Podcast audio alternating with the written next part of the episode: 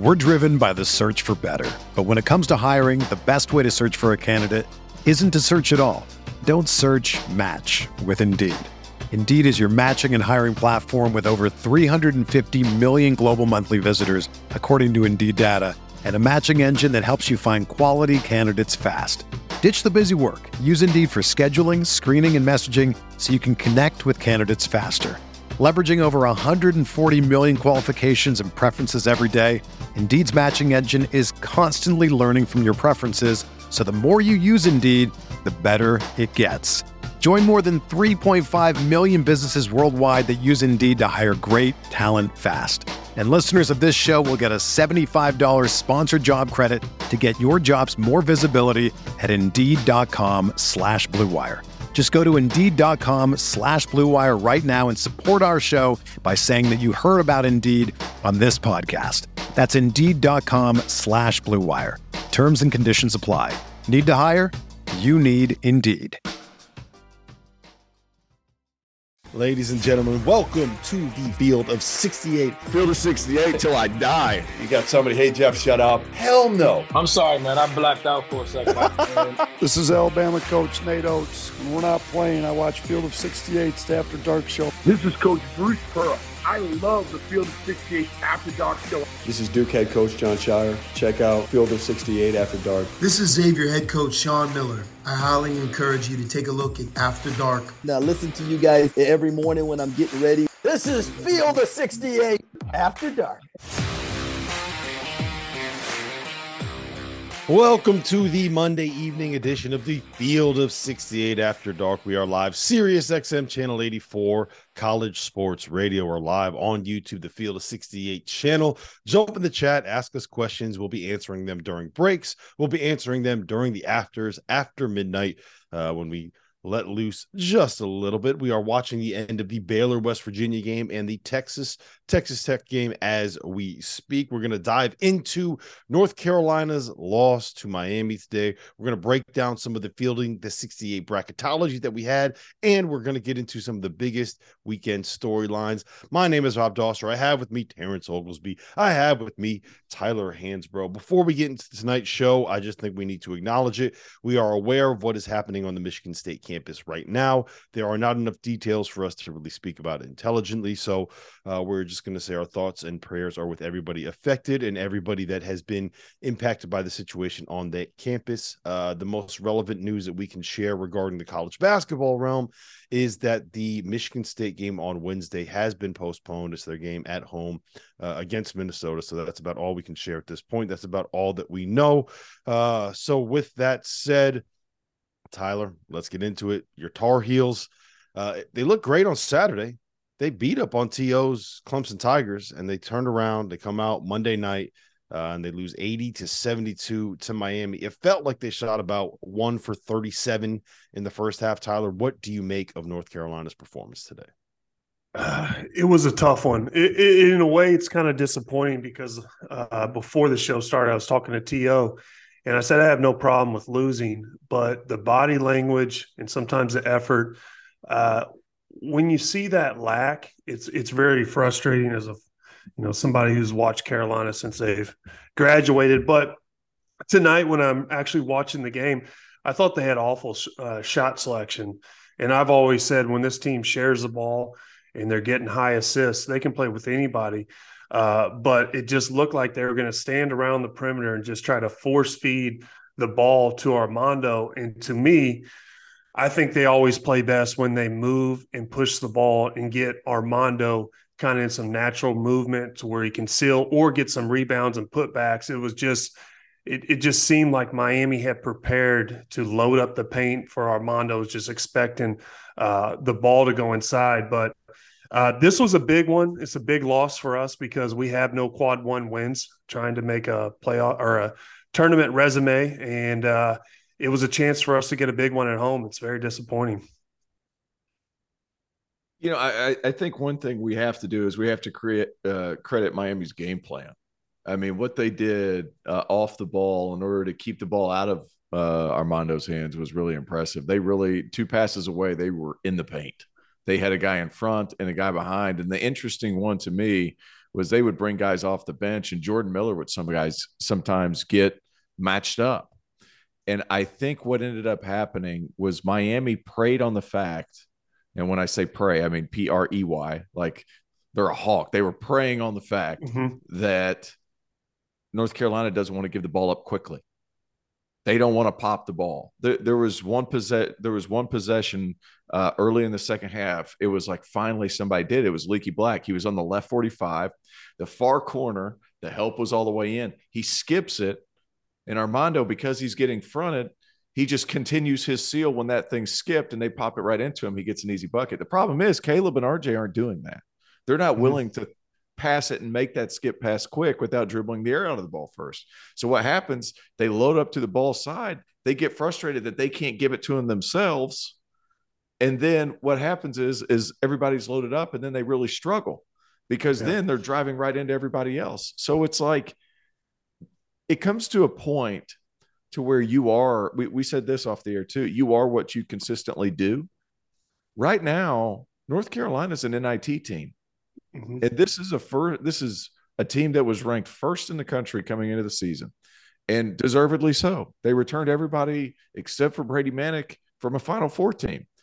Uh, they still have the talent there, but for some reason, there's glue on that ball when it comes to the guards, and they will not swing, swing. There are no Gretzky assists with this North Carolina team. And, and Tyler and Rob, you guys know what I'm talking about, but for me to elaborate, there's nobody who's willing to make the pass to get to the assist. Mm-hmm. They feel like they have to do it themselves. If they pass pass or they, they skip pass and then Armando can seal and then they throw it directly in, he can get position, but You're, it, it's really hard to find spots if you're not willing to let that ball go. And Carolina, right now, they're an N I T team. Yeah, and and you bring up a good point as you talk about that seal. But to me, when I look at the stat, when you go five for thirty-one from the three, teams are just going to load the paint. They're going to let you shoot. And a big reason why we miss a lot of those threes is because of the shot selection. And sure. you talked about just pounding the ball, pounding the ball. Uh, there is not a lot of good movement. Uh, the movement off the ball is pretty bad. If you actually look at the game, it looks just like guys are just standing around the three-point line. Uh, but, and I've said this all along, there's more to the game than just scoring. You can impact mm-hmm. the, the game in different ways. You can get out uh, like the hockey assist you're talking about. We used to track that when I was with the Pacers. Uh, that's a big stat. And, uh, you know, being willing to make that pass, to make an extra pass, to lead somebody into an easy bucket, uh, that's important because when I watch the game, and I'm always looking, we never get really easy buckets, uh, and that's a big key. You know, getting easy layups, the highest percentage shot in basketball, uncontested layup, we don't get many of those. So let me ask you guys this. We've seen what North Carolina's ceiling can be, right? When they play their best, we know what they can do. They can go into Cameron and they can beat a number one seed Duke team by thirteen. They can make a run to the Final Four, to the national championship game. They can play like the best team in college basketball. I don't think that it's crazy that they were ranked number one in the preseason. I think they have the talent to be that good. So uh, I'll start with uh, you on this one, T O. I, one, is it possible to get back to that level? And two, how can Hubert Davis do this? Like, how can he fix what's wrong with this team right now? You, you know, you got to find a way for those guys to give it up early in the possession and then be like, hey guys, like I, I, I want to play fast. And Carolina's always played fast and they've gone away from this Carolina break and that's all well and good. Uh, but at the same time, like Carolina, a lot of times they have a lot of talent, like, get that ball up there, have them attack some closeouts and push it. I, I just don't know that. I mean, what precedent have we had that says he's going to do that? That that's the thing that scares me. They can absolutely get to that point to where they're still playing at an elite level because the talent's there. It's just consistency has been a massive issue. And it's great to have tough shot makers. You guys know this. It's great to have Caleb Love, who's a tough shot maker. It's when you need that tough shots at the end of games, when they're close, when you've been playing together the first thirty-eight minutes, you need that tough shot in the last two minutes. Look at Duke in the Final Four last year. You need that big shot at the end of the game. You don't necessarily need a hero shot for the first thirty-eight minutes. I, I agree with you, T O. And for me, uh, one thing, I think Pete Nance is really struggling, and I don't think he's made a three, and he's probably one for seventeen or something the last four or five games. Puff Johnson comes in off the bench, and he plays really hard. He seems to get uh, easy buckets. He makes winning plays.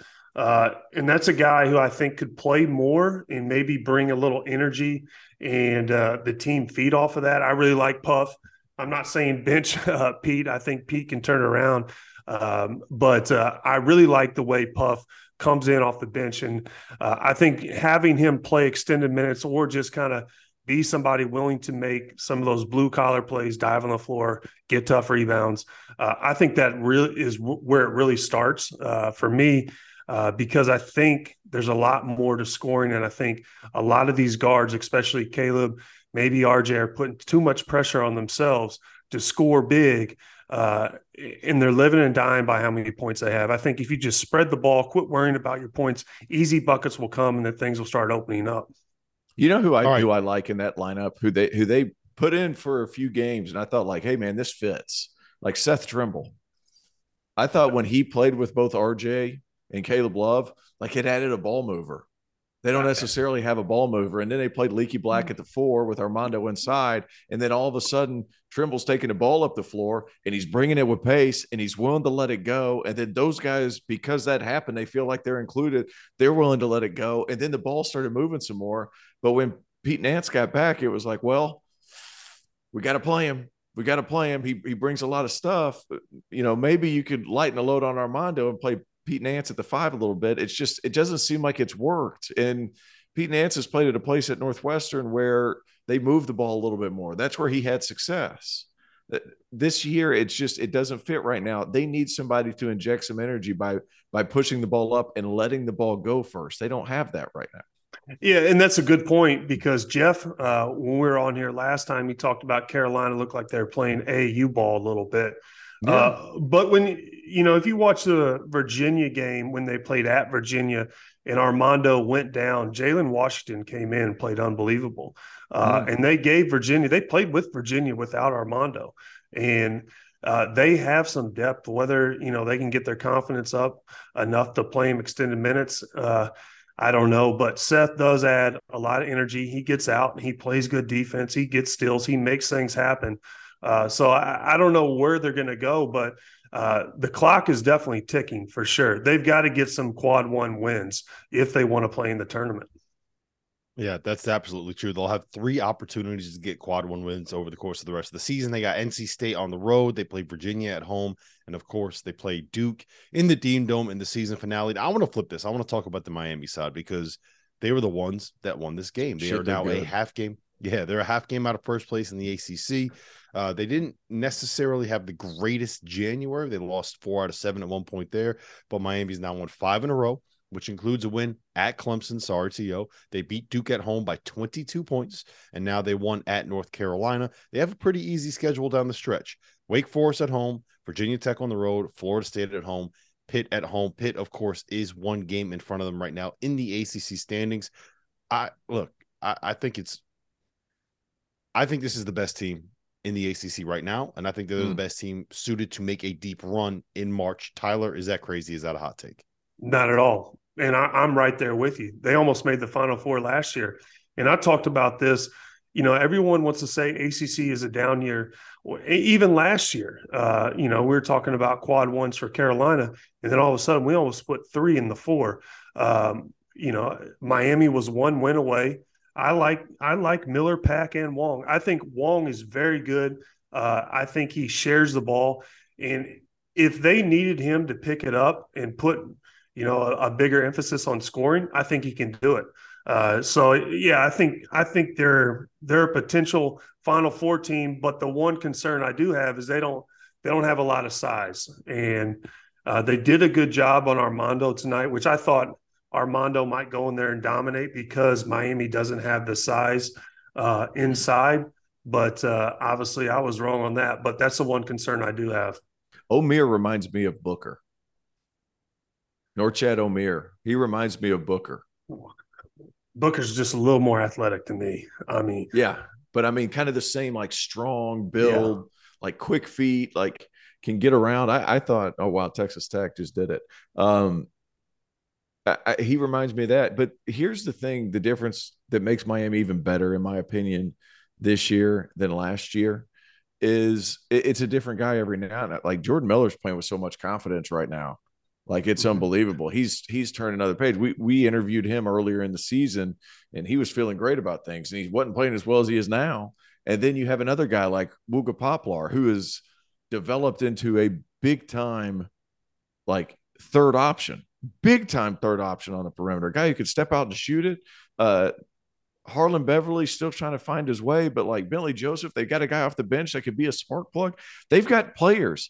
And you were right about Isaiah Wong. Isaiah Wong's one of the best isolation scorers in college basketball. Mm-hmm. He did. He just didn't have to do it today because everybody else was doing it. Jordan Miller goes for twenty-four. Nigel Pack, uh, worth the money, twenty-three, shot the ball well, four or six from beyond the arc, and like just kept attacking and then talked to the front row uh, there at the Dean Dome pretty much the entire second half. Like he, he was – I mean, he, they're really good. And – the fact that they have so much talent, individual scoring talent with Pack, with Wong, but the fact that they're moving the basketball and it's a different guy seemingly every night, oh, man, it's a lot. Like that changes things uh, for your team. Yeah, I think that when you have those two guys that can create, right, when you have multiple players that can create kind of when things get bogged down, we don't really have to run offense for them. T O, this is your favorite thing to say, right? In the tournament, things are going to get messed up. You're going to have yeah. offense that gets shut down. You're going to be well scouted. You need guys that can make a play out of nothing. And I don't know uh, it, how many teams have more players that can do something like that than Miami does. And frankly, they're kind of built like thirty what North Carolina was last season. Is that fair? You got thirty seconds, Theo. Go ahead. Yeah, I think that's I think that's fair. But look, I think they're built better than the Miami team was last year. I, I thought Sam Wardenberg was a good player, but Norchad Omier, uh, Omier, like he provides a different thing for them as far as physicality is concerned. Yeah, Tyler, one of my favorite things to do is to uh count the number of ways that T O pronounces Norchad's last name. I know, I keep messing up with that. Omier, yeah, and Omier. Yep, normally we get to double digits.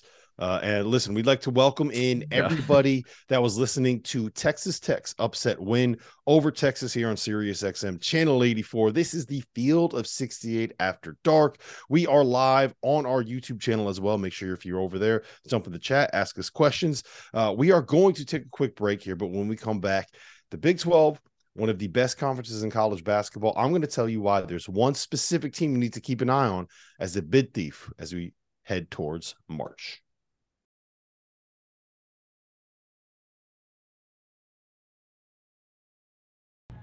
Perfect. That was like a B plus tease, right, guys? That was like a B plus. We got any questions in the chat, Trevor? That was good. I accept that. Um, let's see. Here we we have Ben asking, C. hey, Tyler. It's a C. Okay. Ben wants to know from Tyler, would U N C missing the tournament be one of the biggest disappointments ever, considering they were ranked preseason number one? Biggest. I, I would say uh, expectation-wise, absolutely. I don't think there's ever been a preseason number one team that's ever missed a tournament. Uh, so, yeah, we, we have a chance to make history. It's in the wrong way. For the first time in North Carolina history, you're making history in the wrong way. Yeah. It's been, it's been a rough one, man. Good, good spin zone. It, it's, like, it's like we keep holding out hope for Carolina to be good again. Like – Like, yeah. It's there. Like, we just kind of hope. And then you get a flash in the pan. They score ninety-one on Clemson, who's not guarding anybody right now. It takes more than one game. Yeah, that's right. You are what you consistently do. Mm-hmm. So especially when you're playing a team like Clemson. thirty Stop that shit. What are we talking about? They're good. We got a lot of tech people in the chat asking to bring Jeff on for a segment. twenty Yeah, we might need to, man. We might need to. Hey, they're four and two since Pop-Pop got hurt. Four and two. And ten. Just coming back. What do you have to say about Pop Pop? Doesn't, he doesn't like defense. He's very uh, T O oriented.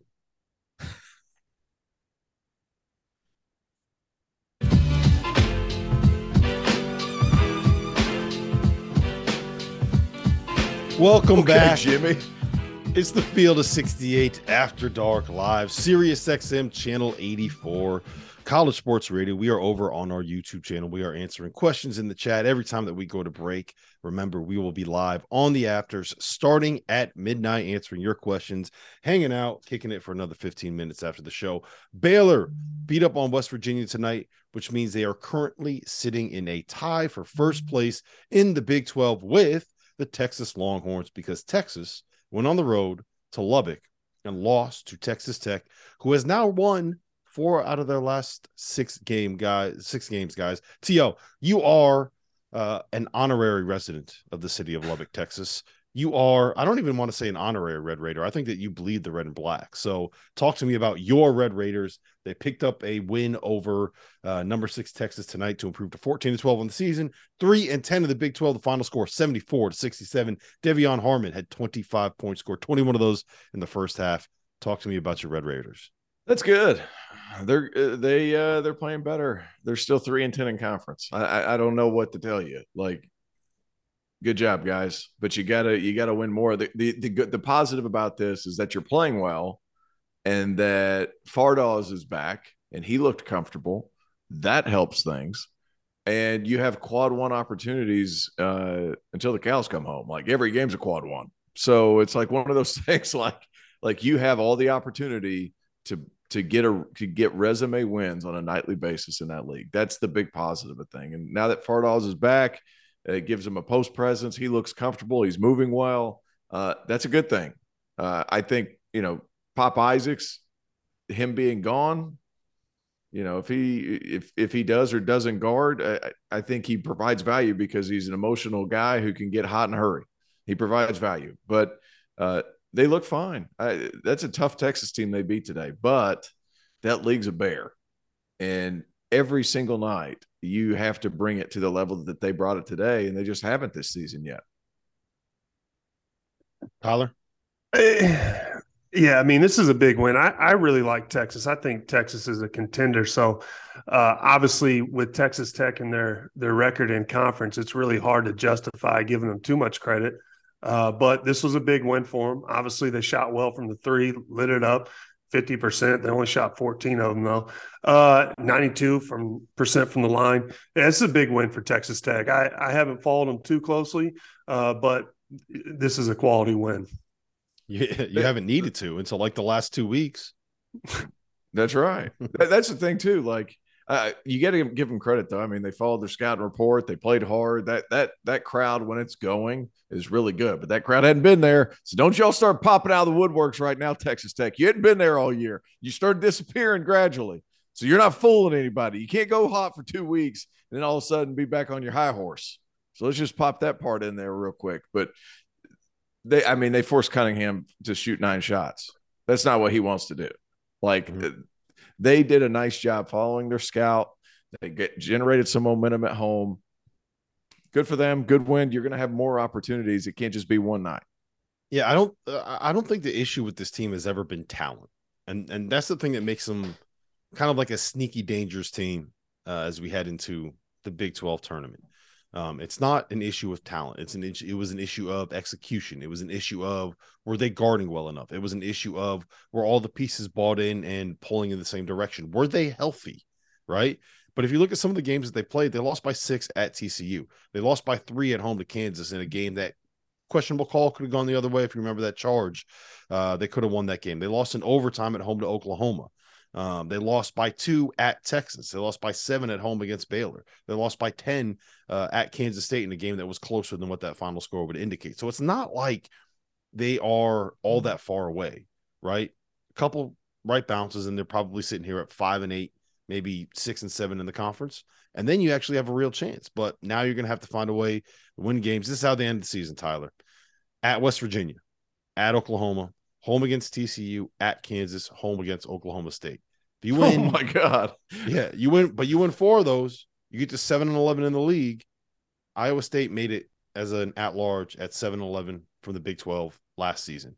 I don't think they've done enough of the non-conference to do it, Tyler, but you never know. That's the that's the benefit of playing in the conference like this. I mean, it's possible. I mean, they're going to really, they're going to have to catch, I mean, strike fire here in a little bit, but uh, it is possible. They're going to have their opportunities. That's a good way to look at it. They're going to be able to rack up some quad ones uh, in the toughest conference and make a case. Uh, and also the idea is to play your best basketball uh, towards the end of March. That doesn't mean you just throw away the season before, uh, but they're going to have their opportunity. So, uh, you know, if this is going to be the team that everyone thought, uh, they're going to have to win some of these games. Hey, hold on one second. You, they, you said they got to win four out of those five? I said if you get if you win four out of those five, you get to seven and eleven in the league. Iowa State made it at from seven at seven and eleven in the league last. So repeat season. those. I, go through those five games again for me. Hold on, I got to go back to the page then. Yeah, I'm sorry. You have at West Virginia, at Oklahoma, T C U at home, at Kansas, and Oklahoma State at home. Hey Rob, that shit ain't happening. Oh, I don't think it is. They're either. not. By the way, they're not winning four. Hey, they need to win two to make the N I T. Yeah, you're not wrong, man. You're not wrong. Listen, like, I, like, wow. Hey, let's expectations. You win two out of the next five, you get a postseason tournament. How's that? Yeah, there. Go, you go. Get, go get them, Lubbock. Go get them. Um, oh, wow. The old T O turns heel. Let's go. Oh man. Oh, here we go. You got see, you got them going, Tyler. This was the one thing that we were trying to avoid. the, the only thing we were trying to avoid. Um, I do want to mention Oklahoma State real quick because they have Ooh. won five in a row. They won yeah. at Iowa State on Saturday. They've won seven out of their last eight games. And how about this for a stat, boys? With Musa Cisse, who is the reigning Big twelve Defensive Player of the Year, with him healthy. I love that kid. Yeah, with him healthy, uh, Oklahoma State is, um, I believe it is eight and one. Uh, no, they're seven and one in the Big twelve. And their only loss in that stretch was at Kansas by two points. They play Kansas mm. at home tomorrow night. This team, not only are they a tournament team right now, but they're one of the more danger, dangerous teams that nobody's talking about. I just wanted to throw that out there. All right, Baylor won tonight. They beat West Virginia uh, at home, which means that they are tied for first place in the Big twelve uh, with um, with Texas, who who lost. So, uh, who, Tyler, who are you more in on out of those two? Right? Are you are you backing Baylor? Are you backing Texas? Who do you think is more likely to win this league? Who do you think is more dangerous in March? Or is it just one of those things where these are both really damn good basketball teams? I'm backing Texas. I think Texas is a better team, uh, and that's not a knock against Baylor because I think they're playing really well. Uh, they got a they got off to a bad start uh, in the Big twelve, uh, but I really like Timmy Allen from Texas. I really like the the young kid Mitchell. Uh, the athletic big and their guards for Texas. I think Texas is a contender, but um, yeah, it, it, Baylor's starting to be the team a lot of people thought they would be, though. Yeah, I like I, if I'm picking, deal. if I'm picking, uh, you you went Texas too. No, I'm, I'm just asking you who you'd go with. Well, Tyler, one thing about this show that Rob will teach you: it's okay to be wrong on this show because Rob Rob knocks that out of the park consistently. And I think you're wrong on this one, T. I think you're wrong. I love Baylor. They've got guards, and boy, do they shoot it. Boy, do they shoot it. My man L J Crier went bananas today, and Keontae George, he, he's got a little Caleb Love into got, got a little Caleb Love in him. Like he's gonna he's gonna try to take over games at the end. He has that ability. And Adam Flagler, he's another guy that was on you know top ten shooting guards in the country, whatever award that is. I can't remember right off the top of my head, but he made that list too. I feel like Baylor. Plus, um, Scott Drew. You know, you, you have a coach there who's done it. He's won a national championship, uh, and he's done it with with rosters similar to this one. Uh, they don't defend like a Baylor team has typically defended. However, it has gotten better. But that guard play and their ability to score at such a high level, I mean, that makes them different in my mind. Plus, I, I just at that point, like. I feel like this Baylor team's a team that not enough people are. I, I feel like that's the team that people are aware that they're there, but they're projected at a two line. And that's something that they're, they're just not getting that much attention for a team that's sitting on the two line. That's a team that can make a run to the Final Four because of that guard play. That, that stuff matters in my mind. You know what they are? They're Whataburger hmm. Miami. That's what they are. Baylor and Miami are the exact same thing. Is that a compliment or a negative? I'm not sure your stance on Whataburger. Uh, I mean, it's really good. How could you have any other stance? So you think it's a better version of Miami or or a fast food version of Miami? So like I don't understand Miami. I'm saying they're the Big twelve version, but they're basically the same team. Okay. No. So, so Whataburger's in the state of Texas. Is that what you're telling me? I've been to Whataburger in Florida. That's a terrible analogy. No, it, was a, it was a great, it was a great analogy. It was a horrible it, analogy. It was, it was, a, it was a great analogy. Anyway, listen, they're the same team. Great guards, don't really defend. Yeah. Well, I no. mean, there's something to be said there. I, I, I don't know that Miami doesn't defend, because they defended today. There was a game plan in place. They defended today. They what, rank, what, are they, they, what are their metrics, man? What are their metrics? They're outside the top one hundred on KenPom. Baylor is seventy-ninth. Baylor, by the way, they threw that one one three zone that Scott Drew always loved uh, back in the day before he started playing defense. I like that. We had to do that a little bit when Keontae George loses a little defensive focus. that, I, I don't think. I, I don't think that. Uh, I, I don't think that they're like that. Entire team's a bad defensive team. I, I feel like sometimes because Keontae's younger, like, his focus isn't where it needs to be as a freshman on the defensive end in the Big twelve. So if he misses a rotation, a lot of their defensive principles break down. Like, you, you're willing to live with it because he's so freaking talented offensively. So I'm going to argue just for the sake of arguing. That's, yeah. what, I'm, that's what I'm doing here. That's why That's what we do here, here, Tyler. We just argue for the you, sake of arguing. That's why you bring me here. I'm you know, rolling with Miami. I think Miami's much better than Baylor. The only reason I say that is because I think they're a more veteran team. I think they went to the Elite Eight last year. I think Wong is uh, probably a contender for the A C C Player of the Year. Uh, mm-hmm. He can do more than just score, pass the ball, dish it out. Great leader. So we'll see. I think uh, Miami can score from a lot of different options. You know what else they have? They're a little bit bigger in the backcourt. Like, that's my one worry with Baylor is, you know, L J Crier's what, six two? Flagler's six two on a good day. Keontae, how, how big is Keontae George? six four, six five? six three and a half. six three, six three and a half, six four, something like that. They don't they don't have a ton of size. Uh, I do just want to give another shout out. I, every time Jonathan Jonathan Tchamwa Tchatchoua does something, uh, I just it it's that dude. There was a real chance that he wasn't going to walk again, and tonight he came out uh, almost a year to the day. I think one year and one day to the day when he had that devastating knee injury. Uh, he had eleven points, three boards. Played twenty-four minutes. He didn't take a three tonight, which was a little bit disappointing. I was I was all in on the J T T uh, three-point shooter bandwagon. But listen, um, Alabama went into Auburn and won. Purdue went into Northwestern and lost, which means that we have a brand new number one in college basketball. We're going to talk about whether or not that is the right ranking and all of the other weekend storylines on the other side of this break.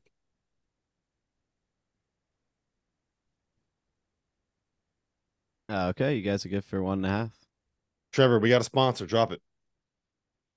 Tell you guys about our sponsor for today's episode, Athletic Greens. I started taking A G one a few weeks back. When we get in the middle of college hoop season, it can be hard for me to eat and drink as healthy as I probably should be, especially in late February and March when the schedule gets really busy. But I found that I've felt better as I've made A G one a part of my daily routine.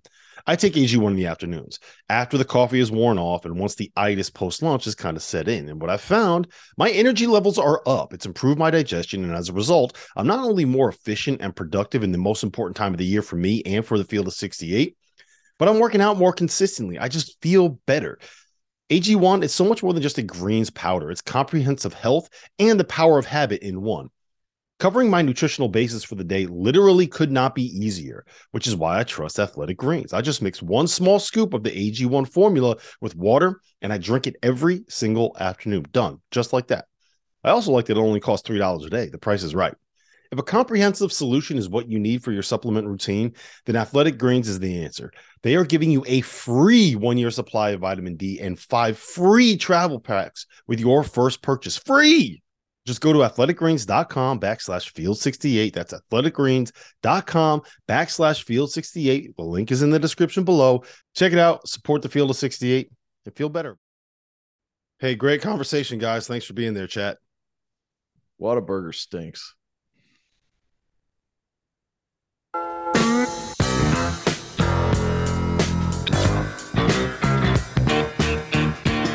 Welcome back to the Field of sixty-eight After Dark. Rob Dauster here. I got Tyler Hansbrough.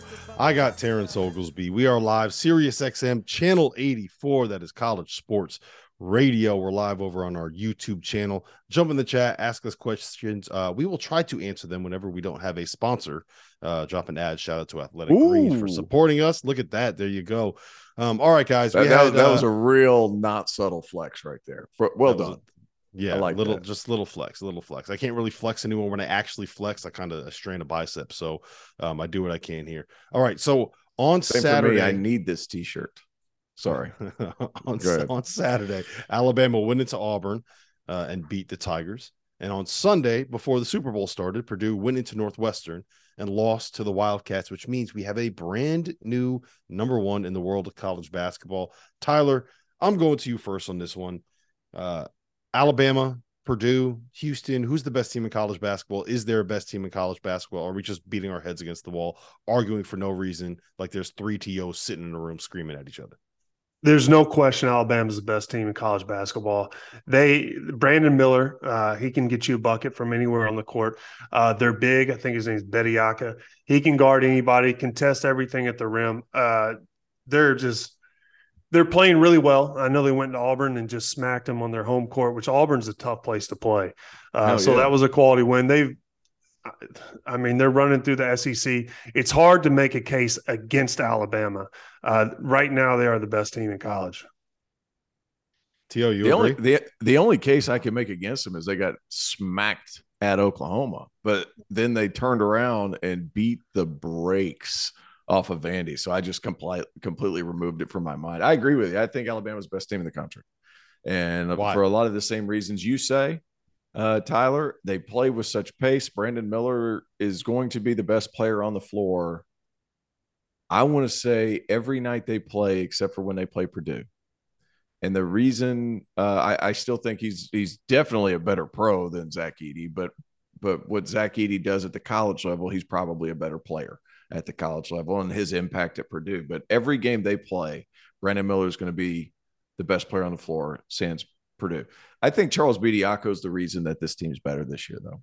They they were doing a lot of the same things offensively last season. They were shooting the ball well. They were passing it. They were moving, all that, but they didn't guard. This year's team's guards, and it's because of Charles Bediako. They can get up in the passing lanes. They have length around the perimeter. They can get out and contest some things, but if mistakes happen, and mistakes do happen, they had a big fella back there, and he's erasing everything. He's a former five-star kid too. Like, and it wasn't because of offensive ability. It was because that dude eats everything inside of eight feet. Like, and the, they just have a lot of different guys. I, I, there's one thing I do want to push on, push back on T O, and it's not just because they're playing defense this year. I think that everyone is more bought in to the whole as opposed to the individual on Alabama. We don't need to mm. talk about who is not there anymore, but there are names that are not there anymore that can kind of, you can kind of figure it out and do the math.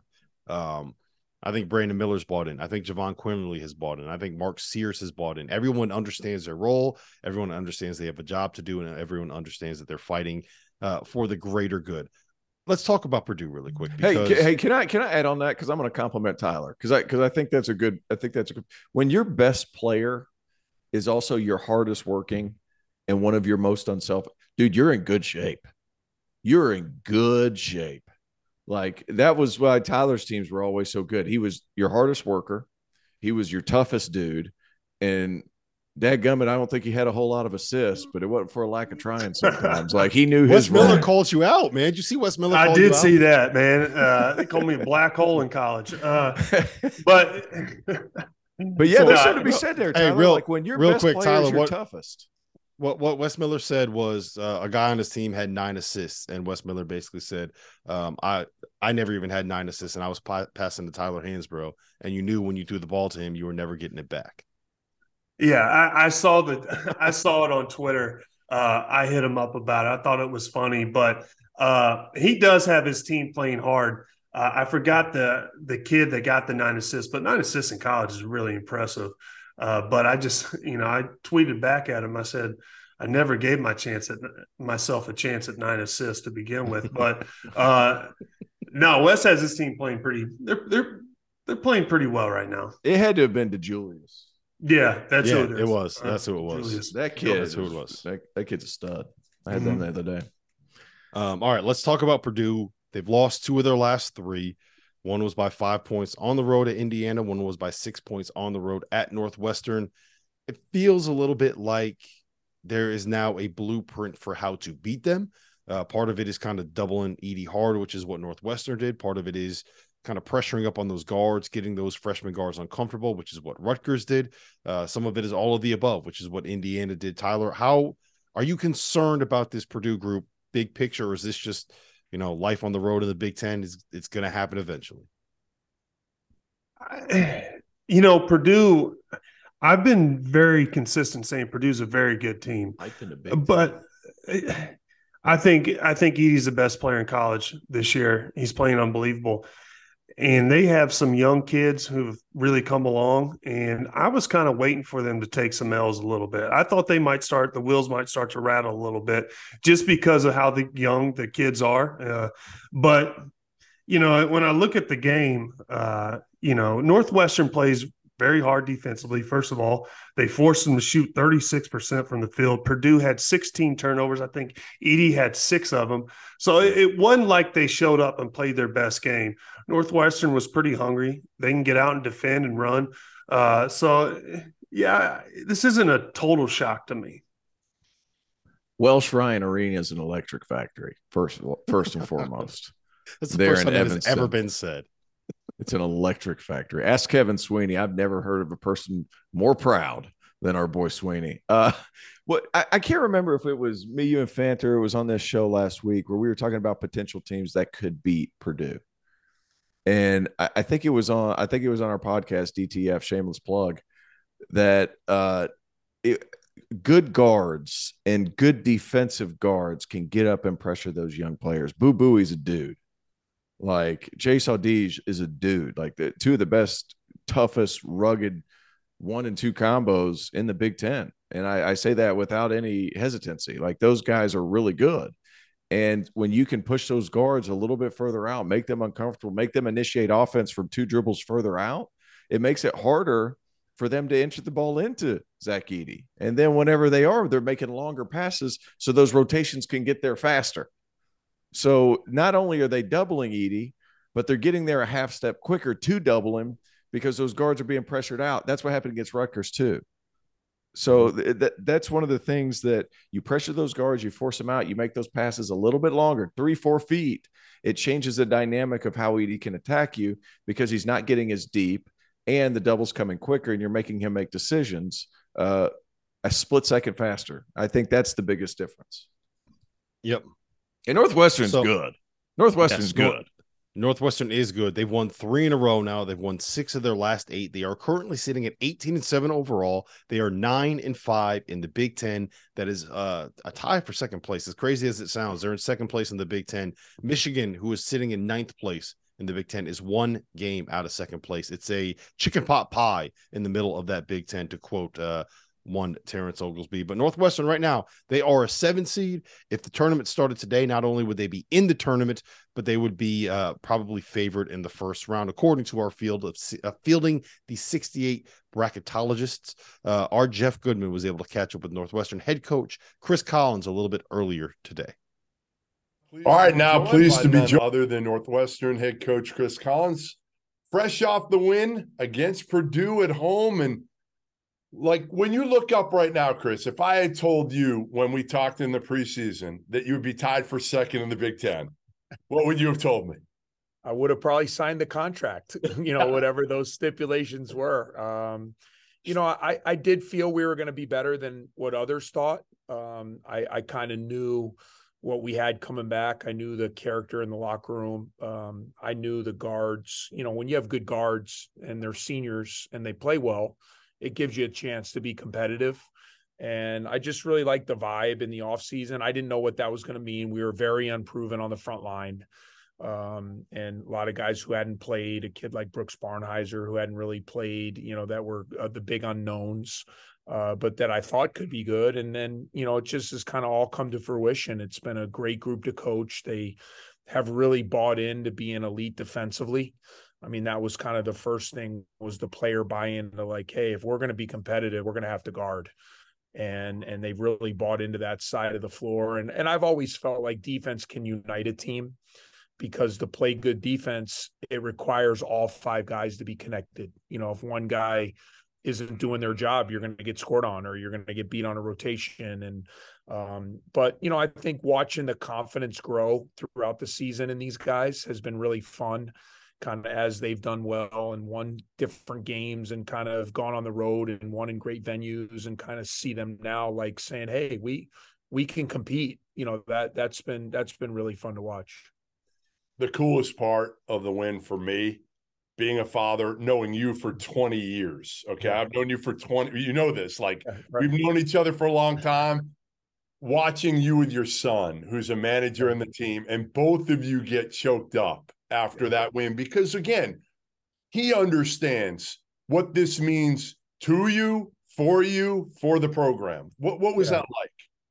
Oh, it was special. You know, for me, you know, that's how I grew up. You know, my dad was a coach, you know, and he was on not in the college level, but the N B A level. So I grew up going to games and and understanding, you know, I mean, he's coaching Michael Jordan, you know, so, you know, the the spotlight on that and and the pressures that go along with that and and living and dying with every win, every loss. And I don't think people really understand, you know, it's, we all love sports and it's easy to kind of say good things, bad things, but you don't understand, you know, when, when it's a family, it's, it's, that's their lives, you know, it's not just a hobby or something, you know, so to go through ups and downs and to have a win like yesterday and people storming the court and first time ever beating, you know, a number one team and him being with us as a manager and kind of sharing that moment, man, it's, to me, that's what it's all about. I mean, it's just the family aspect of it, and and to share it with the people that that have been with you through thick and thin, you know, to me is is the most special part of all of it.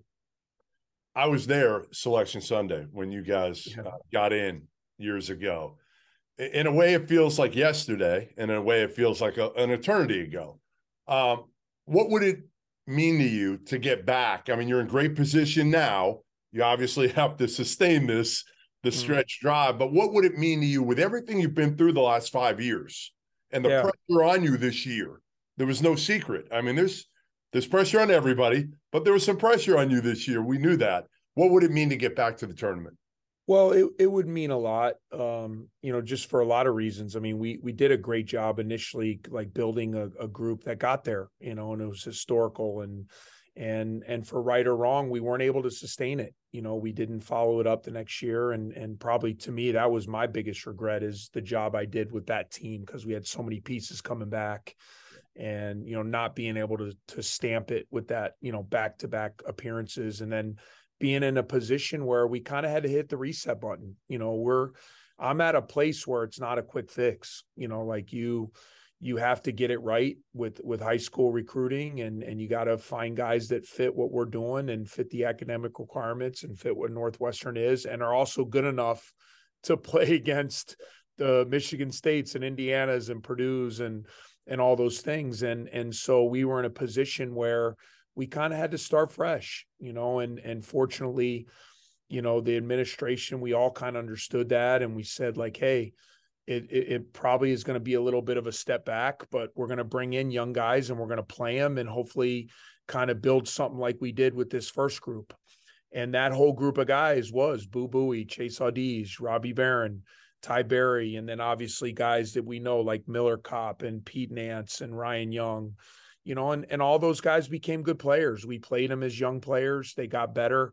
We took our lumps, you know, we, we certainly, and, and when you're young in this league, it's very hard, and we've gotten a little bit better each year. So to be able to kind of build it, have it kind of go down, and then for all intents and purposes, have to kind of start fresh and rebuild again, um, to be able to get back to that, you know, moment would be a lot. And uh, I would, I would be so happy, not only for me and the staff and all that, but most importantly for the players, you know, their loyalty to the program. And it's not easy in today's day and age, as you know, to, to stick through tough times, you know, and, and that's what this group of guys have. They've stayed loyal to the program. They've stayed loyal to each other.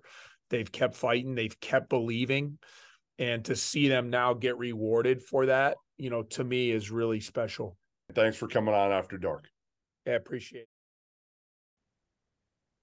That was entirely too much Jeff Goodman, since we all need to take a quick break and a quick breather after that. A nice little uh, minute and forty timeout. On the other side of this break, we're going to talk some bracketology, and we're going to talk about who is the biggest high major bid thief in college basketball. Guys are clear for one thirty. Chat is out of their minds tonight. I'm trying to find Completely a question that minds. does not have something to do with Rob's eyebrows or Jeff's. What's wrong with my eyebrows? I don't understand what's wrong with my eyebrows. They're connected in the middle. It's not eyebrows. It's eyebrow. It's one of them. Like me and Anthony Davis, man. Me and Anthony Davis. We're beautiful. Sell that T-shirt. Unibrowed beauties. Let's see. Uh, B. Wayne says, since we have an A C C flavor tonight, who will get the double buys for the A C C tournament? Ooh. Well, a minute. What is it, the top four teams, right? Yes. Somebody just said that Hansbrough should have gone to Mizzou. Sure. um, the the buys for me would probably be Miami, Virginia, uh, Pittsburgh. At fourth one's uh, where it gets sticky now. N C State. N C State. Yeah, I roll with N C State. I like that. I think I think Wake I think Wake's might Wake might have a chance. Maybe Duke. Syracuse no. might be in the mix. You know, no. maybe North Carolina can sneak in there. T O, did I miss anyone? Nope. The chat needs to calm down, all right? Everybody just needs to. Money. Good Lord. Clemson's in the mix.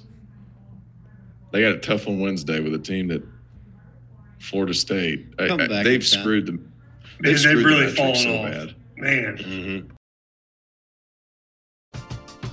We're driven by the search for better. But when it comes to hiring, the best way to search for a candidate isn't to search at all. Don't search, match with Indeed.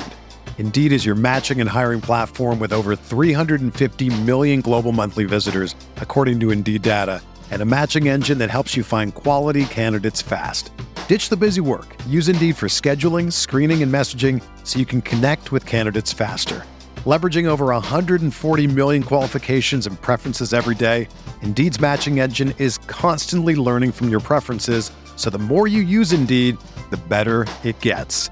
Join more than three point five million businesses worldwide that use Indeed to hire great talent fast. And listeners of this show will get a seventy-five dollars sponsored job credit to get your jobs more visibility at Indeed.com slash Blue Wire. Just go to Indeed.com slash Blue Wire right now and support our show by saying that you heard about Indeed on this podcast. That's Indeed.com slash Blue Wire. Terms and conditions apply. Need to hire? You need Indeed.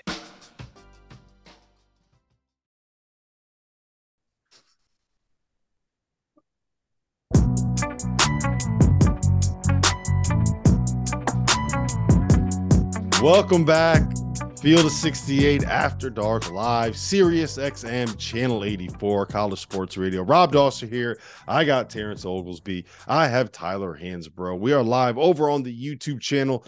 Jump in the chat, ask us questions. In about eight minutes, we are going to be heading to the afters, which is our Q and A.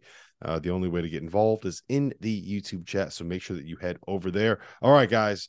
The latest Fielding the sixty-eight bracketology dropped about six hours ago. Uh, Kentucky right now was the consensus uh, first team out of the N C double A tournament after the loss to Georgia. Where do you stand, T O, on, on this group? Where do you stand on their chances to get into the tournament? Uh, and where do you stand on T- uh, Tyler? We know that you, we know all of your answers for this one from Saturday night, but where do you stand on um, the job that Cal has done so far this season? Are we at Tyler? Are we back at, or are we me?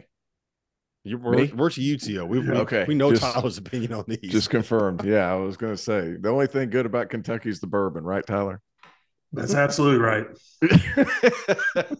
uh, you know what? Like, Georgia, give Mike White some credit. Georgia's better. Uh, that's a game, Kentucky, though, you need to win. I mean, you, you got to hand select which transfers you get. Uh, Kason Wallace is as good as advertised. It just hasn't led to win uh, wins over the last two games. It's like you and you have the reigning national player of the year in Oscar Tshiebwe. Like I, I get the Arkansas one because they have a lot of talent, but you lost by fifteen at Rupp. Uh, at Georgia, like that's one you need, and they're projected to lose what four out of the next six out of their last six. That can't happen if you're Kentucky. Like, you need to rattle off. You need to win at Mississippi State. Needs to happen. You need to compete again with Tennessee at home, which Tennessee's reeling. That's a quality opportunity for a quad one if you're Kentucky. And then at Florida, need to win. Like, these opportunities are running dry, guys. And, you know, has it been a great season at Kentucky? No, we thought they righted the ship, though, there for a minute. Over these last two games, though, they, they kind of got to get it going again. Yeah, it's so many of their games are fine in isolation, right? Look, you, you're going to throw up a stinker at Missouri. Okay, I get it. That happens. You're going to have a tough one at home against Arkansas. Okay, I get it. That happens. You're going to lose at Georgia. Okay, I get it. That happens. But to have all of that happen in a year where, oh, by the way, you also lost to South Carolina, where you also got smacked by Gonzaga, where you also got smacked by U C L A, where you got smacked at home by Kent. Like, at some point, you have to look at the totality of it and just kind of say, maybe they're just not very good, T. I, I, mean, I agree. I, yeah. I think they're disconnected defensively too. And when they got smacked around by Kansas, uh, they couldn't. They could not guard a ball screen. They just uh, picked and rolled them to death. And they had their roller going right down. They didn't have any help side. Uh, they didn't have any help the helper on defense. And to me, it's just like they're not connected. They don't trust each other. And like I've said about, I've said, I've said this on here multiple times. They're not consistently a good three-point shooting team. I don't care what the analytics say. I don't care percentage-wise that they're at the top in the S E C.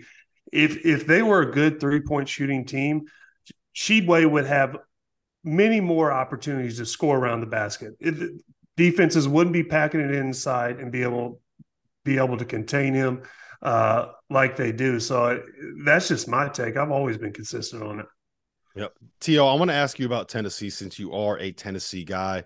Uh, they did not have a great week. They lost two games on buzzer beaters. One of them was on the road. One of them was at home to a uh, a, a pretty good, not great, a pretty good Missouri team. They Man. dropped from a two seed to a three seed, according to Fielding the sixty-eight. How concerned are you about this group? Is this something where Uh, you've now come over to the uh, the right side of the bandwagon? You realize that this is like a Sweet sixteen team, not really a threat to make a deep run of the tournament. Are you still defending your Vols since Clemson is kind of, you know, falling off the rails for you? Gee, geez, geez, the subtle the subtle jabs are unending here at the field. Uh, now there were some weird substitution patterns towards the end of that Mizzou game, like Toby Awaka, who's a freshman who who's good at what he does, but he's an energy guy. He's an undersized five man that really plays hard. Why is he in the game at the end of the game? He's a forty-eight percent free throw shooter. Like uh, Julian Phillips gets hurt in the first ten minutes of the game. He had a hip thing that was going on. He only had one shot in that ten minutes. Like, what they haven't done throughout the course of the year is going to come back and bite him, and that's get Julian Phillips co- comfortable on the offensive end. It's going to kill him. That's just what's mm-hmm. going to happen. It's going to kill him. Yep. I don't have much else to say. Yep, you've uh, you've made those points over and over again. All right, yeah, I want to talk about at some point, but like you got to call a rock a rock. I can't make up another problem. Like I could probably make up another problem. My wife's good. At I got, that. I got, I got nothing else. To, I got. Like on she, she wants to make up another Day, problem. She sees me sitting. Hey, look, on Valentine's there's nothing, Day, there's nothing that'll unbelievable. Make, There's nothing that'll make more problems happen than me sitting still looking comfortable. Let me just promise you that right there. All right. We had about three minutes until we're done on the series here. And I promise this, I tease this multiple times. Uh, I want to know your high major bid thief. I want to know the team that is not currently in the, not even in the bubble picture, not a first four out, not a next four out, somebody kind of off the radar that you think has the talent and the ability to make a run in March. T O, I texted you guys about this maybe two hours ago, and you've been hyping up this pick that you have. I cannot wait to hear it. Who is your high major bid thief? Stanford has oh. won six out of their last eight with a big win over Arizona at home. And Harrison Ingram is the kind of player that can go on a magical run during the tournament and just put everybody on notice. He was a top fifteen kid. He's super talented. There's a couple of pieces and role players around him, but he's the kind of guy that can carry a team, and he displayed as much winning at Arizona. Stanford could make it happen, and then out of nowhere, win the Pac twelve tournament and get into the tournament. Tyler, please tell me you have something better than that. No, that I, I would love good? to see that. I, I played for uh, Jared Haas at U N C, so uh, that would be great. Uh, I don't have anything better. I would love to see that. Uh, if I'm going to throw somebody out there, maybe Western Kentucky. Part of the reason, because I'm here in Bowling Green, Kentucky right now, but they have a big, a center, seven five, uh, can do some things, guard the rim, but uh, maybe, maybe that's just, you know, trying to pull something out of the hat. So I, I love Texas Tech. I think they can make a run. The other one that I have, Michigan. Hunter Dickinson okay. always finds a way to show up. And that's the field moments. Of sixty-eight after dark. Hunter Dickinson shows up, man. Like, when he's not bored, when he's actually engaged, he shows up, and uh, we've seen them go from the eleventh seed to the Sweet sixteen before. So um, I can see that happening. You think that's crazy? Yeah. You know, it, part of the reason because Carolina destroyed them, but we'll see. Yeah. yeah. I, I don't think – smacked around by Carolina. Uh, they can't be that good, huh? uh, hey, Stanford could do it. I'm telling you. Stanford, well, I'll, I'll give you this. All right, so I don't think they're going to do it, but we're we're, we're speaking. No, no, I, I hear hypothetical. They, they shot they shot sixty-one percent from the floor, fifty-five percent from three against uh, against Arizona. That's a big win, and you're right. They've won six out of their last eight. I'll tell you, Stanford Steve would love to hear you say that. Listen, this has been the Field of sixty-eight After Dark. You can chat catch us over in the afters on the YouTube channel Field of sixty-eight. For Tyler Hansbrough, for Terrence Oglesby, my name is Rob Dauster. We will see you guys again tomorrow night.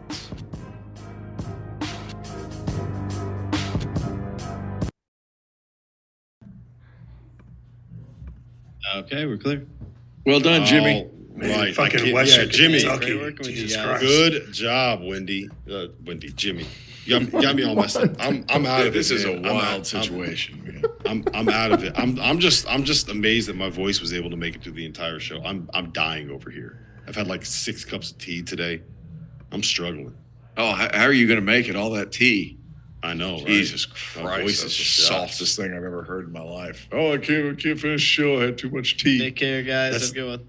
All right, thanks, pal. And with that, Jimmy's out. Jimmy's like, dude, I Jimmy's can't like, deal fuck with these guys. I got to nah, go. What nah, do we got, nah, Trevor? Dodger's like, oh, my chamomile. I don't even know what to say. All right. You're fucking kidding me. Um, let's see here. You're all right over there, T O. You're awful. I'm good. You're awful. I, I am tired. I'm tired. I had what? I had three games in four nights. I'm I'm I'm tired. Oh, I, I'm actually I actually have work to do now. Oh, look at me. I'm so exhausted. My wild. life is so hard. I have to go watch basketball games for a living. It's tough. It's not that. It's the tra- It's it's having to wake up in Wichita at four a.m. yeah. Which, by the way, by the way, Doodah Diner. Poof. I don't know if you've heard about that place. Yeah, that's the spot, right? Oh yeah, my the god! They brought out they brought out like French toast that was like coconut fried. It was like hey, it was whole. Hey, well, someone in the chat just said, "Someone tell uh, Terrence Oglesby to go to sleep. He has a game to ref tomorrow." yeah, I, I do get cussed out like every other week on Instagram. All right. I had one Trevor, guy say, stop, stop stop officiating and keep to your commenting because you blew that call on Sheboy. I was like, I was like really? Like, yeah. Okay. If a team not named Purdue is going to win the Big Ten, who are you picking? That's from Ben. The regular Big Ten regular season? Yes, Big Ten regular season title.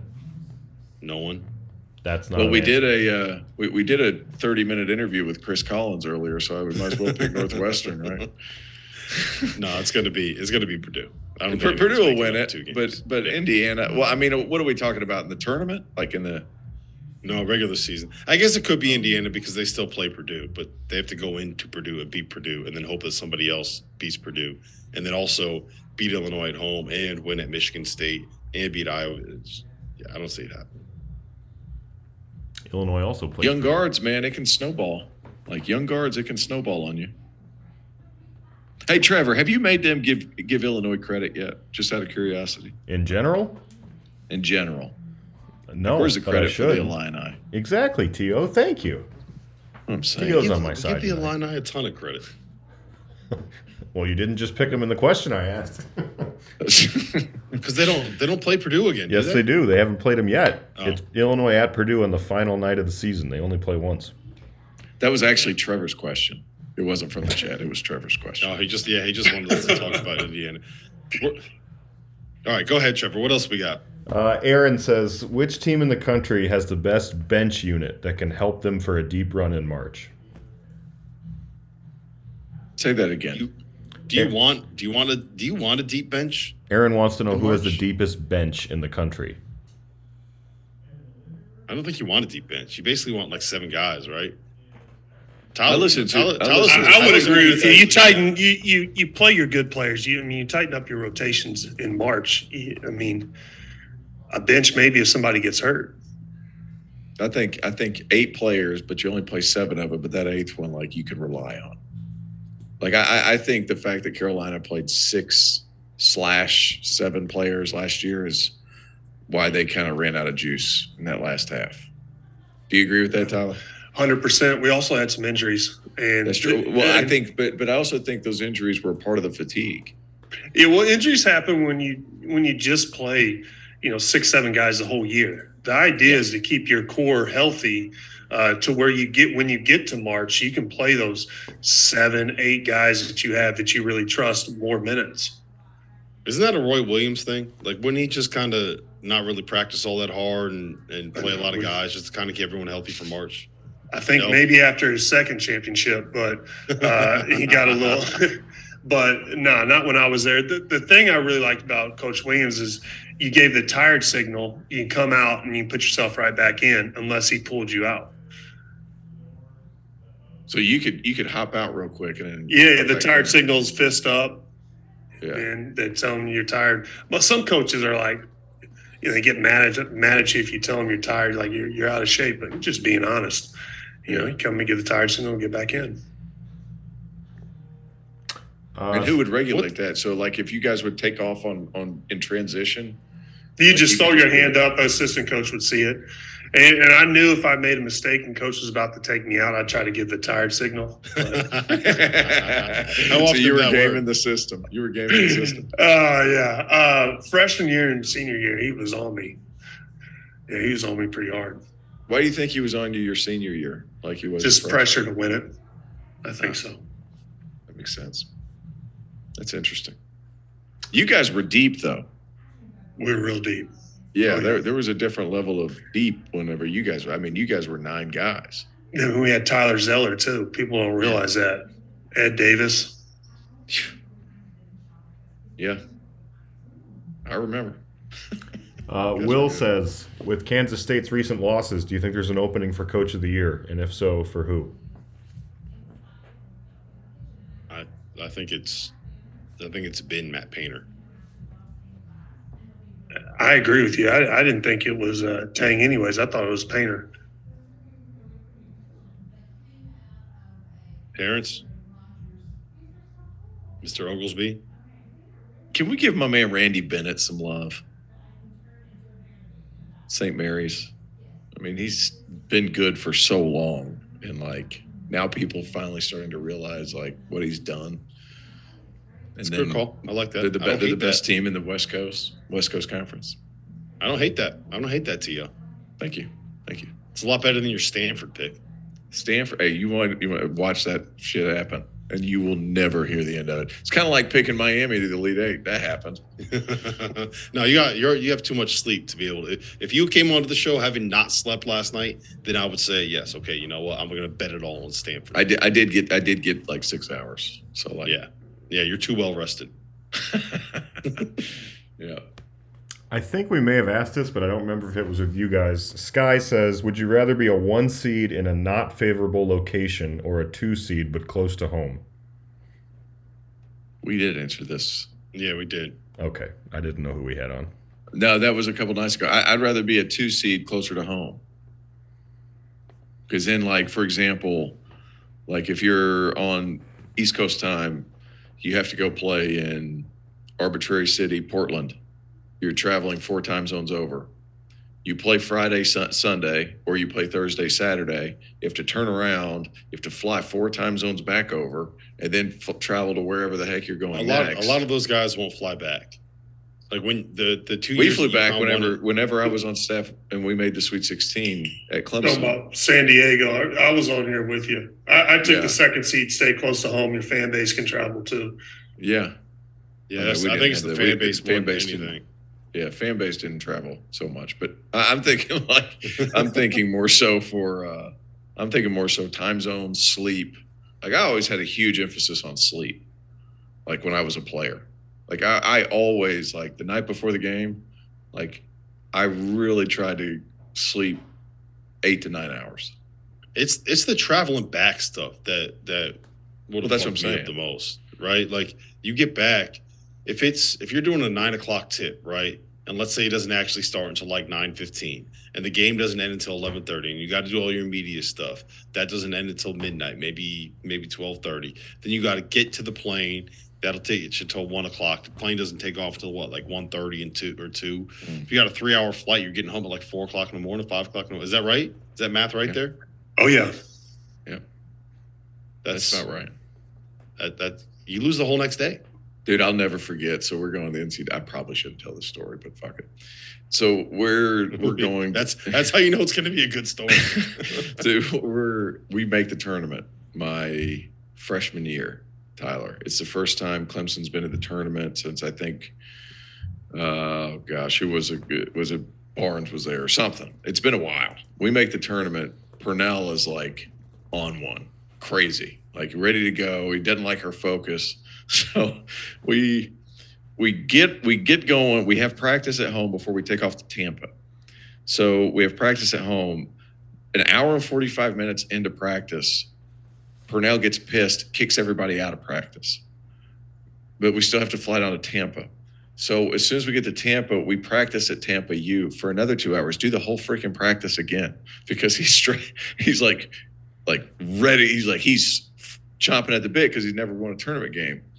And so we get down there, we go, and then we practice there. So the next day, you're not playing the game. You you know, you get there two days early. We had um, walk through in the morning. So we had like a, you know, nine to ten thirty in the morning thing where you go, you shoot free throws, you walk through things, you go back, you eat something. We had media practice, which for you guys was like a dunk contest and like some shooting because I remember seeing your guys' stuff. Yeah. Purnell liked to practice, practice in front of people.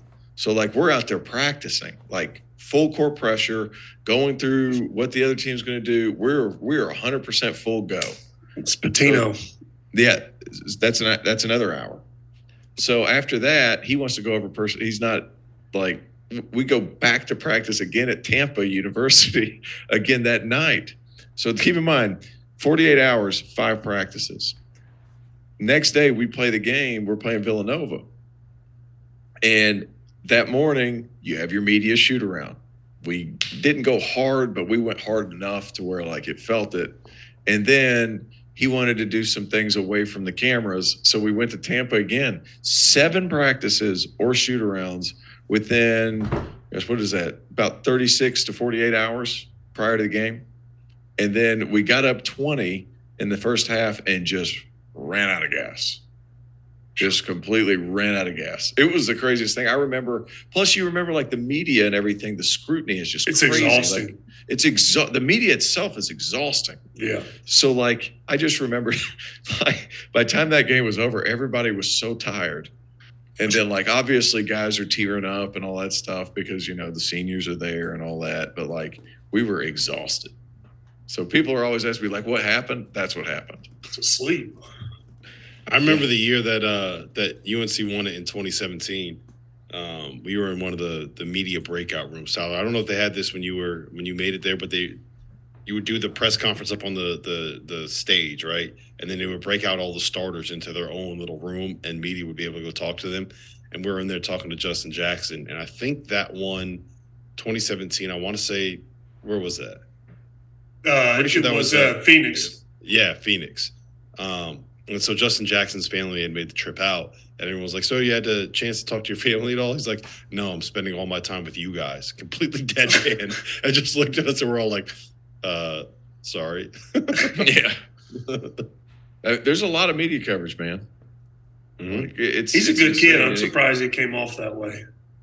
It, no, it was – he was making a joke, but it was oh, just kind of okay. like the way that – yeah, the way, the way that he said it, like, completely deadpan was just kind of like, oh, shit. Yeah, my bad, dude. There's a lot going on. Yeah. Trevor, what up, what do we got? Well, we got Yuli. Shout out to Yuli in the chat. He wants to know your guys' take on Butler Villanova tomorrow, and it's also his dad, Rami's birthday. So I have to give him a shout out. Happy birthday to Yuli's dad. And what are your thoughts ta- on Butler? Uh, yeah, all Villanova. All Villanova. Okay. All Villanova. But shout out, what, what's uh, what's Yuli's dad's name? Rami. Rami. Happy birthday, Rami. Tell him uh, tell him to get in the chat. He's not a He's not. He's not really living up to the uh, to the to the Yuli to the. Is it Bernstein? Is that Yuli's last name? To yeah. the Bernstein yeah. name until he's just trolling our chat. Dude, Yuli's dad is asleep. I guarantee it. Happy birthday, Yuli's dad. Rami, enjoy your birthday, sir. Enjoy your birthday, sir. Jared wants to know what you guys thought of the Duke call and if they're still going to make the tournament. Well, Duke's going to make the tournament, but um, I thought that that. I don't think that it matters whether or not there was actually a foul on the play itself, because the foul was called and it was very clearly called with time still left on the clock, right? So it wasn't the fact that they didn't call it; it was the execution of what occurred because of the foul. Well, no, I can I can tell you I can tell you pretty much. Uh, yeah. So this is what happened. I talked to someone that was uh, at the game, right? A source on uh, that was on one of the benches, and he said basically what happened was, the officials called the foul. They went to the monitor and basically to review, like, did it happen before the the time expired? And he said the guy that called the foul, you could see him watch the replay, see it was clean, and it was just one of those things where his face dropped. Oh my god! From being like, I I knew it was right, and then he was like, oh shit, I might have gotten this wrong, because they're playing it on the big screen at J P J, and the crowd, there's thirteen thousand people there going absolutely nuts, screaming at him. So I'm pretty sure, I don't even know if I want to say it. This is, but if, if I had if I had to bet, what happened was that they saw saw the replay, thought that they got it wrong, and they came up with some bullshit reason to that's crap to not have it shoot. That that's my guess is what actually happened. Now that's crap. What actually went through those guys' heads, you you have to ask them what went through their heads. But the A C C put out a statement that said that they what they did was wrong. So my guess is that they saw the replay, changed their minds, thought they got it wrong, came up with some excuse to to not have it go through. So that's that's my issue. It doesn't matter whether or not there was actually a foul on the play. A foul was called. It was a legal foul that was called, and free throw should have been shot. Gio, you think it was a foul? If from the angle where you're watching television, I thought it was a foul. I, I thought it was a foul too. I'm s- still unclear on the rule. So if there is the time has expired, but the ball is still in flight, he can get fouled with uh, mm-hmm. no time on the clock, and it's still a foul, right? As long so as like, he releases it. Like, if the shot goes up and the shot's going to count, if you get fouled after you release the shot, but the the buzzer has already gone off, then it's still a foul. Yeah. I, I so didn't know example, that rule. Like the cylinder rule. Like the cylinder rule. If a guy shoots yeah. a three, the ball's let go, buzzer goes off, it's midway through flight, and somebody doesn't let him land, even though the buzzer went off, it can still be a foul because it was part of the shot that went before. Is that a good way to explain that? Yeah. My other question is, if, if a guy jumps, how is the ball not in flight? So what I'm saying is, he goes up for a shot like that. Is the ball in flight there when he takes his jump for a jump shot? How is that not a ball in flight? No, I think it. I think it has to. Like it has to be. Like if the shot is going to count, if you shoot, does it, it say released? I'm pretty sure that's what it is. Okay. Or if like the foul, or if the or if you don't release it in time, but the foul happens, but there's time still on the clock. Does that make sense? Yeah. Either either way, whatever happens is that Duke should have been shooting free throws, and the referees got that one wrong. And I think yeah. that my mm-hmm. guess is what happened is they saw the replay and they found a way to change their minds and make it sound like it was legal. Man. Let me ask you guys. It was a brutal. It was a brutal and I, situation. And I think and John I know did his interview today. He was like, "Man, I'm still pissed. Like, that's a, that would have been a he huge road win. He, he should have been losing his mind. Yeah, K would have definitely. I can't imagine what would happen if they did that to K. What's hey? What's scary if you're an official? thirteen thousand U V A fans screaming at you, or Coach K staring at you? Coach K, no question. Are you kidding me? Coach K could have one of those refs pulled, guarantee it.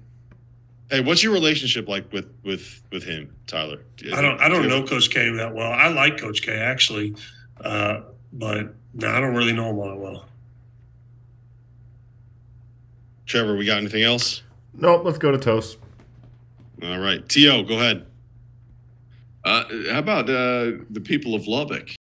Close to you. After I dogged your team there, I mean, you got more work to do. But that being said, you win against those those terrible people of Austin. You got your win. Toast to you guys. You des- You're you, doing you everything you can to get back in their good graces. We you deserve. It. I you see deserve a win, Lubbock. I see through it. It is I a tough. It. it is a tough journey right now for the people of Lubbock. You deserve it. It's been a tough year. Cheers to you. Cheers, Tyler. What do you got?